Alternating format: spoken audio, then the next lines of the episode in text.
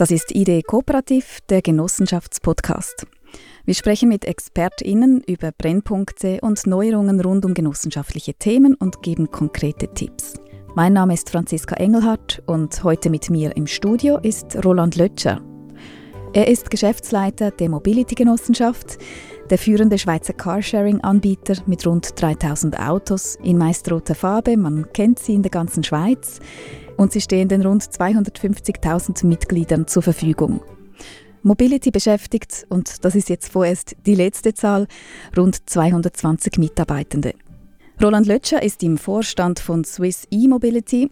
Er war lange in der Privatwirtschaft tätig mit diversen Führungspositionen in Telekommunikationsunternehmen. Mit Mobility arbeitet er erstmals für eine Genossenschaft. Über seine Erfahrungen in der Führung einer Genossenschaft sprechen wir in dieser vierten Folge. Was macht gute Führung aus? Wie kann man gutes Vorbild sein? Was sind die besonderen Herausforderungen einer genossenschaftlichen Leadership? Willkommen, schön sind Sie hier, Roland Lötscher. Schön, dass ich bei Ihnen hier im Studio sein darf. Meine Einstiegsfrage zuerst an Sie. Wo kamen Sie zum ersten Mal in Berührung mit einer Genossenschaft? Ja, das war mir ähm, vielleicht nicht so speziell, aber ich bin in einer Genossenschaftswohnung aufgewachsen mit meinen Eltern und meiner Schwester. Also ich habe da schon sehr früh etwas von dieser Gemeinschaft gehört, obwohl es nicht immer ganz klar war für mich dazu mal, aber das ähm, hat sehr früh begonnen schon, ja. Unterdessen wissen Sie schon viel mehr. Was gefällt Ihnen denn an dieser Rechtsform? Ich denke, man kann es auf einen Punkt bringen. Es ist die Gemeinschaft, die schlussendlich zählt. Das, das Wir-Gefühl und vielleicht auch jetzt ein bisschen konkreter übersetzt, so die Hilfe zur Selbsthilfe, denke ich. In dieser Folge geht es jetzt um die Führung. Sie haben Erfahrungen in der Führung von Aktiengesellschaften als auch jetzt eine Genossenschaft. Was sind da so die Unterschiede? Ja, da gibt es natürlich schon Unterschiede. Ähm, aber wenn ich jetzt sehe, wie erfolgreich die Genossenschaften zum Beispiel jetzt am Markt auch agieren, also im wirtschaftlichen Umfeld, dann denke ich, und fällt mir vor allem zwei Themen fallen mir sehr auf, die man als klare Differenzierung nehmen könnte. Also ich denke, das erste Thema ist die Form der Beteiligung. Ähm, bei Genossenschaft ist es ja so, dass der Gesellschafter oder die Gesellschafterin ein Stimmrecht hat. Im Gegensatz zu den Aktiengesellschaften, das basiert ja auf dem Kapitaleinsatz. Das ist sicher ein großer Unterschied. Und dabei jetzt für die Genossenschaften auch äh, der äh, Anspruch äh, der Mitsprache, denke ich. Also quasi so im weitesten Sinne vielleicht auch der Demokratieanspruch, den man hat. Das ist sicher ähm, ein wichtiger Aspekt und wir können danach noch im Detail ein bisschen darauf eingehen, was das heißt, konkret heißt. Ähm, der zweite Punkt ist für mich aber auch die Sinnhaftigkeit, die eigentlich bei Genossenschaften klar äh, definiert ist. Genossenschaften haben ja Statuten. In den Statuten gibt es den berühmten Zweckartikel und der definiert eigentlich ganz klar äh, die Aufgabe der Genossenschaft. Ähm, und das ist sicher ein wichtiger oder ein weiterer Differenzierungsfaktor. Haben diese Punkte denn Einfluss auf die Führung? Haben Sie da auch etwas gemerkt? Gibt es auch da Unterschiede? Ja, ich denke natürlich schon. Also es ist vor allem ähm, eine große Frage der, der, des Austausches zwischen diesen Gremien, zwischen diesen, ähm, neudeutsch sagt man ja, Stakeholdern. Äh, ich denke, das hat sicher einen wichtigen Aspekt, äh, um eben alle Themen eigentlich besser abzufedern vielleicht auch ähm, und entsprechend äh, das Ganze zu integrieren. Mussten Sie den Führungsstil ändern? Also im grundsätzlichen Thema jetzt der operativen Führung nicht. Also das ist heute genau gleich ähm, oder auch ich führe äh, die Firma genau gleich, wie es eigentlich jetzt bei einer Aktiengesellschaft wäre. Also sehr ähm, operativ, zielorientiert und so weiter. Aber ähm, im Umgang natürlich mit der Basis, mit den Genossenschaftern, ähm, das definitiv. Das war auch für mich ein bisschen Neuland, obwohl ich natürlich auch im täglichen Gebrauch äh, mit der Genossenschaft in Berührung komme. Aber das selber zu führen, das war sicher Neuland. Aber im positiven Sinne auch, muss ich sagen, ähm, weil eben der Austausch sehr, für mich persönlich schon immer sehr wichtig ist. Mhm. Äh, und hier hat es einen großen Vorteil, dass man mit den Nutzer und Nutzerinnen direkt eigentlich ins Gespräch kommen kann, um schlussendlich eben auch das Geschäftsmodell zu verbessern. Mhm. Wie Sie das konkret bei Mobility machen, darüber reden wir nachher gerne etwas ausführlicher.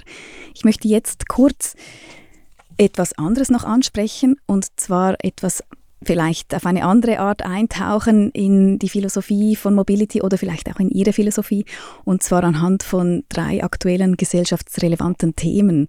Und ich würde Ihnen da gerne drei Fragen stellen und von Ihnen drei relativ kurze Antwort- Antworten ähm, würde ich mich freuen. Wo steht Mobility bei der Vereinbarkeit von Beruf und Familie? Ähm, Ich würde mal sagen, sehr gut. Also wenn wir die Mitarbeiterumfragen äh, machen, dann haben wir ein sehr hohes, positives Feedback eigentlich. Also die Balance zwischen Privat und Geschäft ähm, nehmen wir sehr ernst. Äh, wir geben auch entsprechende ähm, äh, Vorteile daraus. Also nicht nur monetärer Basis, sondern auch fair in Bezug zum Beispiel Vaterschaftsurlaub oder dass man auch mal unbezahlt nehmen kann. Ähm, längere Ferienzeiten. Also auch ich zum Beispiel habe jetzt gerade was geplant im Sommer. Das sind so zwei Beispiele, ja. Wie geht Mobility mit der Gender-Debatte um? Auch sehr äh, proaktiv, würde ich sagen. Wir hatten auch äh, erst kürzlich wieder eine große Debatte, also wie wir nur zum Beispiel äh, kommunizieren. Ähm, ähm, relativ einfach. Es ist halt dann manchmal eher vielleicht komplex, äh, wie man etwas konkret, äh, dass man alle äh, Gender-Themen eigentlich sauber abfedert. Aber das ist sicher ein Thema, das wir ähm, kommunikativ ähm, jetzt geklärt haben. Und äh, natürlich jetzt in der Umsetzung des Geschäftsmodells auch ein Thema, also Mann und Frau, äh, wo sind die Frauen, wo sind die Jungen zum Beispiel, um andere Segmentthemen, ein grosses Thema bei uns. Ja. Stichwort Frauenquote?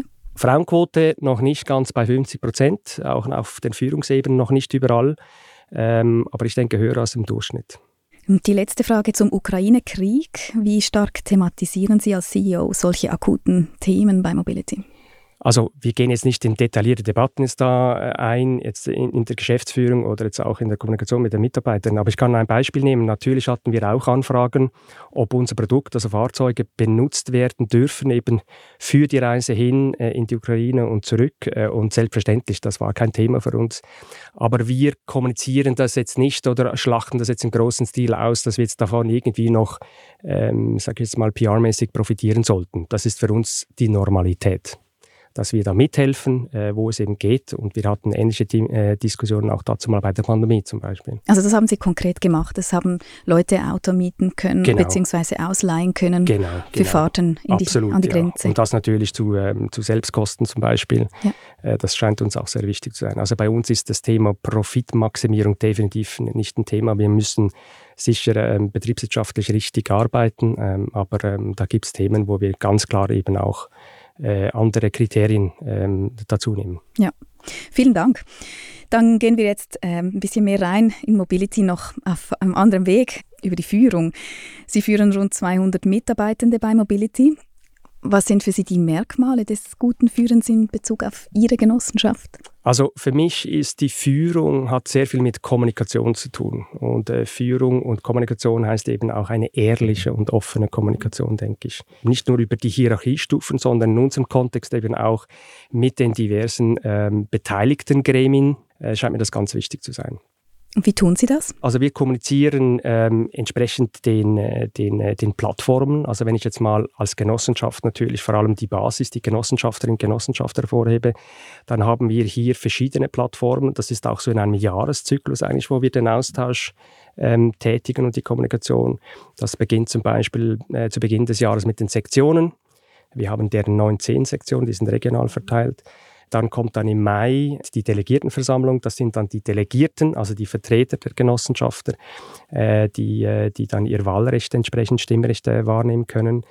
Und dann so gegen den Herbst äh, kommt dann der Austausch mit den Delegierten über Foren. Das sind so inhaltliche Themen. Ähm, ja, und dann haben wir auch so einen Präsidentenzirkel jetzt eigentlich kreiert. Ähm, das heißt, jede Sektion hat einen Präsidenten und Präsidentin und wir treffen uns drei, vier Mal im Jahre, um eben gewisse Themen näher ähm, darauf einzugehen oder eben auch diese Plattformen, die Treffen entsprechend vorzubereiten. Das ist jetzt ein Beispiel, wie wir mit der Basis eigentlich im Austausch sind und kommunizieren. Und sind Sie da physisch im Austausch? Also Sie treffen sich oder wie ist das ganz konkret? Ah ja, unbedingt. Ja. Also es ist äh, für mich persönlich schon und für die ganze Geschäftsleitung ein Muss, äh, dass wir äh, physisch an diesen Plattformen teilnehmen. Jetzt war natürlich die Pandemie die letzten zwei Jahre, da hat Das war leider nicht möglich, aber auch hier haben wir Lösungen gesucht. Also die digitale Form davon des Austausches ähm, hat übrigens auch sehr gut funktioniert. Das war ja auch ein Neufeld für uns. Ähm, aber ja, definitiv. Es ist ja wichtig, dass man sich persönlich austauschen kann. Mhm. Nun, achtzig Prozent der Arbeit einer Führungsperson ist ja Kommunikation. Wie gehen Sie damit um? Wie attraktiv ist das für Sie? Es, also für mich als Person, ich denke, sehr wichtig, auch Führungspersonen müssen kommunikativ sein. Ähm, ich gehe sogar einen Schritt weiter. Also wenn man führen will, muss man zuhören können, sehr gut zuhören kann, können. Und das geht, glaube ich, nur, wenn man die Menschen äh, gerne mag. äh, weil dann ist man eben auch interessiert, dann geht man eben auch auf, die, auf das Gegenüber ein, um eben auch diese Rückmeldungen und Inputs eben auch entsprechend aufnehmen zu können. Also das ist für mich ein sehr wichtiges Thema. Ja. Ich würde ganz kurz darüber sprechen, was braucht es denn, dass man eine gute Führungsperson ist? Also ist man der geborene Führer, Führerin? Was braucht es? Sie haben jetzt gesagt, gutes Zuhören, Zuhören. Gute Kommunikationsskills. Was braucht es noch als Führungsperson? Es braucht vielleicht auch das Integri- äh, integrative Handeln. Also es ist ja so, wenn man ähm, jetzt in einem Gremium sitzt oder jetzt in einer wichtigen Entscheidung treffen muss, dann, wie gesagt, muss man mal zuhören in der Runde, es sicherstellen, dass sich jede Person eigentlich eingeben kann. Und das braucht ähm, auch vielleicht die Fähigkeit, gewisse Personen eben auch in das Gespräch reinzuholen, ähm, um entsprechend auch die Plattform äh, geben zu können. Und weil gewisse Personen vielleicht eher dominant sind und andere vielleicht weniger. Das ist äh, also diese Balance, denke ich, braucht das. Also das Gefühl, das Gespür, mhm. dass da was ist. Und da äh, muss man natürlich jetzt in der Umsetzung nicht immer nur auf den Inhalt hören, was die Person sagt, vielleicht eben auch die Body Language sagt eben auch viel aus, zum Beispiel. Das gibt dann auch wieder Zeichen, um hier ähm, besser ähm, sensibler sein, äh, vielleicht auch in diesem Prozess. Aber das Integrative scheint mir sehr, sehr wichtig zu sein. Ja. Nun haben Genossenschaften und genossenschaftlicher Leadership ja nicht nur Vorteile, auch Nachteile. Was sind, was könnten so, was haben Sie erlebt, was sind so Nachteile? Also ich würde das vielleicht nicht als Nachteil ähm, bezeichnen, vielleicht eher die Herausforderungen, die es dazu braucht. Und ich sage das explizit deshalb, weil ich meine ganz klar, ähm, also Genossenschaften, ich habe das zu Beginn gesagt, hat ja den partizipativen Charakter. Ähm, und da könnte man sich jetzt denken, oh mein Gott, also wenn du eine Firma führen möchtest und da, da, da kommen jetzt diverse Inputs, Rückmeldungen und man will eben Einfluss in den Entscheidungsprozess nehmen, ist das per se vielleicht nicht unbedingt erwünscht. Ich habe aber die Erfahrung gemacht, ähm, dass es eigentlich im Nachhinein praktisch immer sehr gut gekommen ist, wenn man eben auch die Türe öffnet und dieses Vertrauen vielleicht auch mal gibt, gewisse Informationen mal mitteilt, um eben eine Debatte, den Dialog vielleicht sogar zu provozieren. Äh, weil ich bin persönlich der Meinung, mit dieser Komplexität, worin wir heute leben und umgehen müssen, da kann ich als Führungsperson, genauso wie mein Führungsteam, eigentlich auch nicht immer alles wissen. Also der Ansatz von früher, das Wissen ist da und entsprechend wird dann alles top-down entschieden, das, das ist heute sicher nicht mehr der Fall. Also man braucht auch den Mut und die Offenheit, einfach mal anderes zuzulassen. Und dann eben den Dialog, ich könnte es auch Debatte nennen, das wirklich auszuleben und danach dafür dann die richtigen Entscheidungen gemeinsam zu nennen. Also es ist quasi wie so, man lässt die wichtigen Teilnehmenden am Entscheidungsprozess teilnehmen, um danach dann eher in die Umsetzung gehen zu können, anstatt danach dann nochmal die ganz großen Diskussionen zu führen. Aber das ist jetzt natürlich schwierig, das ist situativ. Von welchen Gremien sprechen wir? Ist das nur eine interne Diskussion oder ist es eben auch mit Genossenschaften zusammen auf strategischer Ebene et cetera? Das muss man. Dann würde ich anschauen. Gleich gerne mit Ihnen auf die nächste Ebene gehen. Teamleitung jetzt nicht äh, operativ, sondern eher strategisch, also wie Sie organisiert sind bei Mobility. Die Führung, Geschäftsleitung ist ja immer Teamarbeit. Worauf achten Sie bei der Zusammensetzung der, der Geschäftsleitung? Ich möchte vielleicht noch vorneweg was nehmen, bevor ich zur Antwort komme. Also es ist richtig, was Sie sagen, Teamarbeit. Bei mir ist zum Beispiel Führen heißt auch sehr stark kooperativ ja. und partizipativ eigentlich das umzusetzen. Kooperativ heißt für mich eben genau Teamwork. Also das Wir-Gefühl, wir sind zusammen in einem Boot, wir machen das zusammen. Und partizipativ heißt eben auch, ich möchte auch, dass die Mitglieder eben sich eingeben mit allen positiven wie auch negativen Aspekten, so dass wir diesen Dialog, diese Debatte führen können. Und jetzt auf Ihre Frage natürlich in, äh, einzugehen, also auf was achte ich, dass natürlich das ganz komplementär, möglichst komplementär dahin kommt. Es nützt mir nichts, wenn ich jetzt Mitarbeiter und Mitarbeiterinnen habe, die alle, sage ich jetzt mal, von ihrem Persönlichkeitsprofil blau jetzt sind. Es gibt ja diese berühmten Farbunterschiede. Ähm, ich brauche eben die, die, die, die Diversität, um genau diese Debatte führen zu können. Können Sie diese Farben ausführen? Naja, es gibt ja da diese, diese grundpsychologischen Aspekte. Ich bin jetzt da kein Psychologe, aber es gibt sicher Leute, die sind eher et, ähm, äh, also jetzt extrovertiert, die haben eine sehr klare, dominante Meinung zu gewissen Themen. Dann gibt es halt Leute, die sind eher introvertiert, aber die haben vielleicht dann eben genau vielleicht die bessere Idee oder den besseren Punkt, nur aus irgendwelchen Gründen können und wollen sie sich vielleicht nicht so richtig eingeben. Das sind so die Punkte. Andere Punkte sind eher, es gibt Leute, die sind sehr analytisch und die gehen dann wirklich bis auf das Detail hinein. Ähm, aber verlieren sich dann vielleicht unter Umständen in diesem Detail drin. Also braucht das aber wieder Leute, die natürlich mal das große Bild sehen und dann auch mal den Mut haben, jetzt gehen wir, und unterwegs werden wir dann auch sehen, wo die Reise hingehen kann. Also das sind so zwei Beispiele, denke ich jetzt. Mhm. Wobei, Sie müssen mich jetzt nicht fragen, welche Farbe ich da war. Also das äh, ist so schon eine Zeit lang her. Aber es geht ja um die Struktur, also um, um, um die Sicherstellung, dass äh, diverse Persönlichkeiten, diverse Charakteren mit all den diversen Fähigkeiten eben an einem Tisch sitzen können. Das ist zum Beispiel auch eine wichtige Rolle der Führung, denke ich. Dass Sie das Gespür haben, das richtig gut auszuwählen. Ja, und das ist natürlich auch äh, situativ natürlich betrachtet. Man kommt von einer Historie zusammen, da gibt es Geschichten dahinter, und manchmal muss man halt vielleicht gewisse Teams entsprechend vielleicht neu formieren. Das ist dann natürlich abhängig von der Situation. Ja. Wie arbeiten Sie dann zusammen? Also so Führungsgefäße, was sind so Ihre Liebsten? Ist das eher so bilateral oder wahrscheinlich ja nicht? Eher ähm, alle Zusammensitzungen? Wie, was, wie machen Sie das? Es ist eine Mischung eigentlich von beiden. Okay. Ganz, ganz wichtig. Also wir in der Geschäftsleitung, ganz konkret, wir haben jeden Dienstag eine Geschäftsleitungssitzung. Äh, die, gehen, die geht den ganzen Morgen. Das ist relativ durchgetaktet mit Agenda-Setting und so weiter.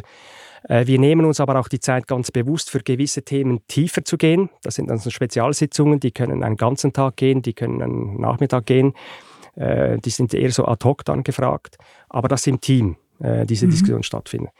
Bilateral auch Gespräche, ganz wichtig, weil vielleicht kommen aus irgendwelchen Gründen gewisse Themen ja nicht auf. Und im bilateralen Gespräch von mir mit den einzelnen Mitarbeitern, also jetzt im Geschäftsleitungsteam zum Beispiel, mit den Geschäftsleitungsmitgliedern, mache ich auch hier regelmäßig alle zwei Wochen ein bilaterales Meeting.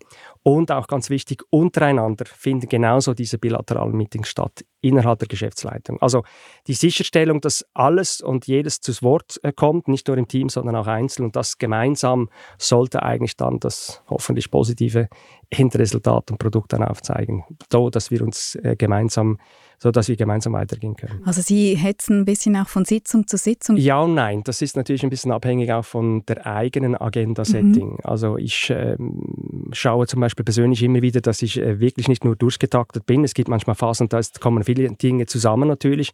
Wir haben nicht nur von Geschäftsleitungssitzungen gesprochen, es gibt natürlich Projektsitzungen, aber auch Mitarbeiter, Mitarbeiterinnen-Informationen, da haben wir auch so eine Plattform dazu. Aber dass man sich auch die Zeit nimmt, als Führungsperson speziell, einfach auch mal den Austausch, das ist auch ein persönlicher Austausch mit den Mitarbeitern und Mitarbeitern. Das muss ja nicht immer nur inhaltlich bezogen sein. Ganz wichtiges Beispiel, Pandemie. Wir waren ja nicht äh, in den Büros. Äh, jeder hat äh, von zu Hause aus gearbeitet, und ähm, auch ich, wie andere, haben dann irgendwann mal gemeldet, irgendwo fehlt, äh, gemerkt, es fehlt der, der, das, das Zwischenmenschliche, mhm. der Austausch. Mhm. Und wir haben so ein System eingeführt, wo man sich einfach mal zu einem Kaffee treffen kann, aber einfach virtuell. Auch ich als C E O habe das bewusst gemacht, und zwar egal über welche Funktion oder Hierarchie ist, dass man sich einfach wieder mal persönlich austauscht. Wie geht's dir? Was sind deine Sorgen? Für mich als C E O ganz, ganz wichtig, dass ich auch diesen Pulscheck natürlich bekomme. Es geht also auch virtuell, aber es ist natürlich viel besser, wenn man sich natürlich persönlich treffen kann. Das mhm. ist klar. Als C E O sind Sie ja die operative Drehscheibe, also ein bisschen auch Sandwich zwischen Mitarbeitenden, Mitgliedern und der Verwaltung. Wie machen Sie das? Ich, ich habe das, glaube ich, vorher schon gesagt. Man muss gerne sich austauschen mit den Menschen. Das ist, mal ganz, das ist eine grundlegende Sache. Also ich suche den Kontakt. Ich suche eigentlich den Kontakt auch proaktiv. Ähm, und zwar über die Hierarchieebenen, über die Gremien hinweg.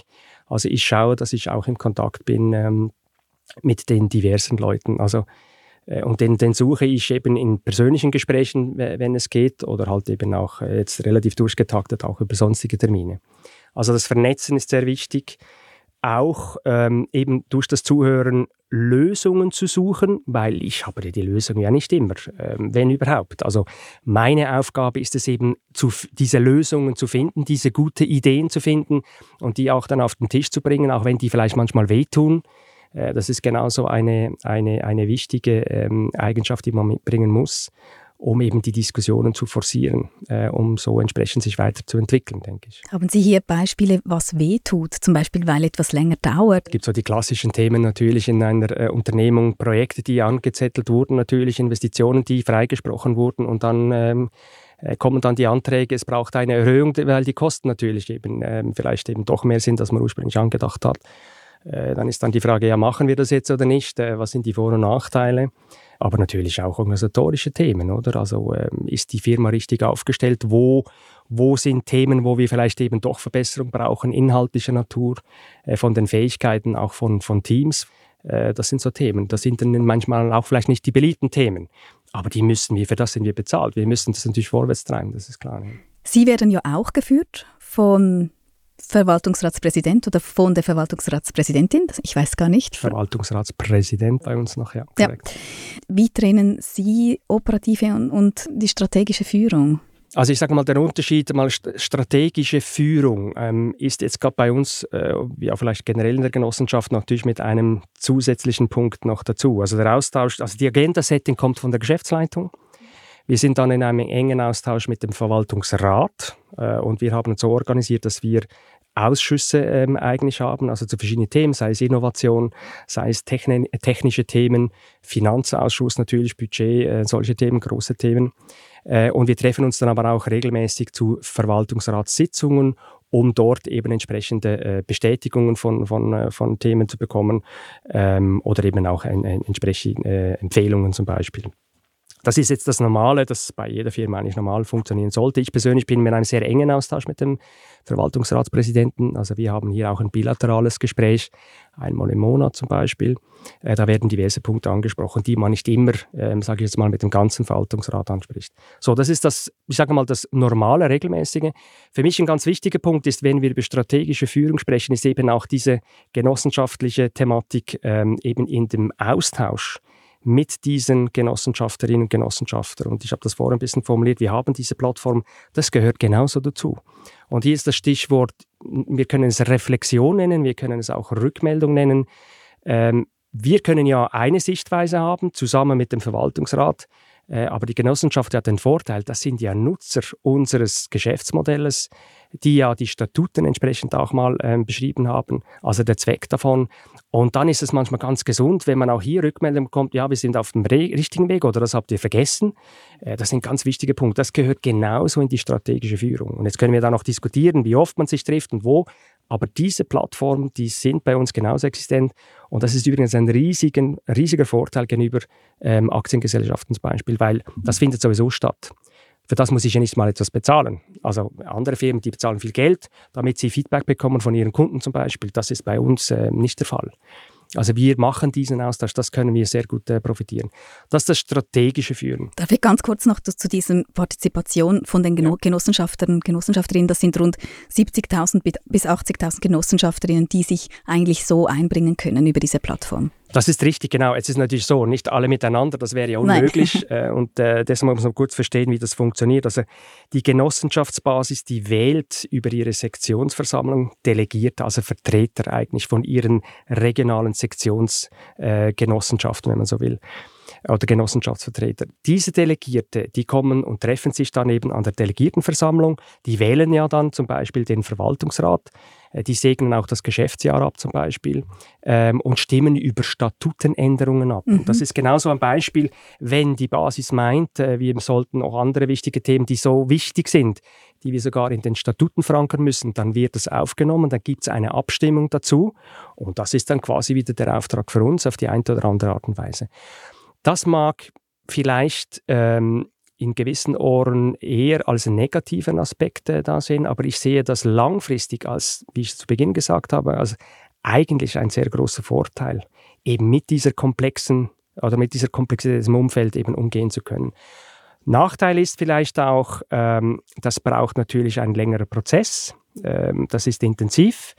Und da ist natürlich ein gewisser Ressourceneinsatz dazu nötig. Und da spreche ich natürlich auch Ressourcen an, also Mitarbeiterinnen und Mitarbeiter, das muss man organisieren, das sind Gelder auch, die gesprochen werden müssen, et cetera, um diesen Austausch stattfinden zu lassen. Also eigentlich auch ein bisschen teurer und schwerfälliger, aber letztlich positiv.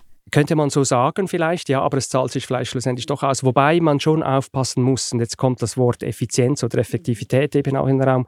Wir haben heute, und wir sind gerade mitten in diesen Diskussionen, natürlich eine, eine riesige Chance oder Möglichkeit, mit digitalen Instrumenten genau das den Austausch mit der Basis eigentlich noch effizienter zu gestalten. Wir hatten jetzt über die Pandemie den Austausch digital, also die klassischen Plattformen, das funktioniert.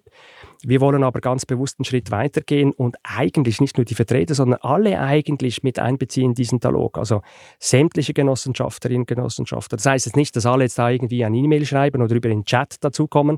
Das müssen wir dann auch entsprechend strukturieren, aber diese Möglichkeiten gibt es ja. Und das finde ich extrem faszinierend, weil wenn wir schneller Rückmeldungen bekommen, desto eher können wir auch unser Geschäftsmodell anpassen, ausbauen. Also da gibt es ja verschiedene Themen. Was sind denn effektiv die Vorteile, oder, wenn man eben solche, so, solchen interaktiven Austausch hat? Da könnte ich auch ein paar Beispiele nennen dazu. Ja. Dürfen Sie gerne. Also zum Beispiel, wenn wir die Rückmeldung bekommen, die Produktentwicklung, die kommt dann relativ rasch, wenn was gut funktioniert oder eben mhm. vielleicht auch nicht. Oft sind wir auch dran, an neuen Geschäftsfeldern vielleicht ähm, entsprechend uns Gedanken zu machen, das ist so ein Beispiel. Aber auch das, ähm, der Ausbau unseres Geschäftsmodells, also ganz konkret heißt das bei uns, wir brauchen neue Standorte, wo wir unsere Fahrzeuge mhm. stellen können. Wir kennen vielleicht nicht immer alles, so wurde es eigentlich ursprünglich gemacht, und das ist uns ganz wichtig, dass eben auch hier die Genossenschafter und Genossenschafterinnen vielleicht uns auch Feedback geben, da gibt es eine Möglichkeit. Ein weiteres Beispiel, aber auch, dass Mitglieder oder Genossenschaften neue Mitglieder eigentlich suchen, also das Wachstum ist ähm, ein, ein Thema, aber nicht ähm, im, das Wachstum, um zu wachsen per se, sondern eben um für, unseren, äh, für unsere Sache eigentlich einzustehen. Also ist die Nachhaltigkeit ja auch ein Thema bei uns. Äh, und je mehr Nutzer wir eigentlich auf das Sharing-Modell bringen können, desto eher hilft es natürlich auch in der Öffentlichkeit. Verkehr kann reduziert werden, Beispiel auch ähm, entsprechend die, die negativen Emissionen et cetera. Es gibt noch ein weiteres auch, äh, dieser Community-Gedanke.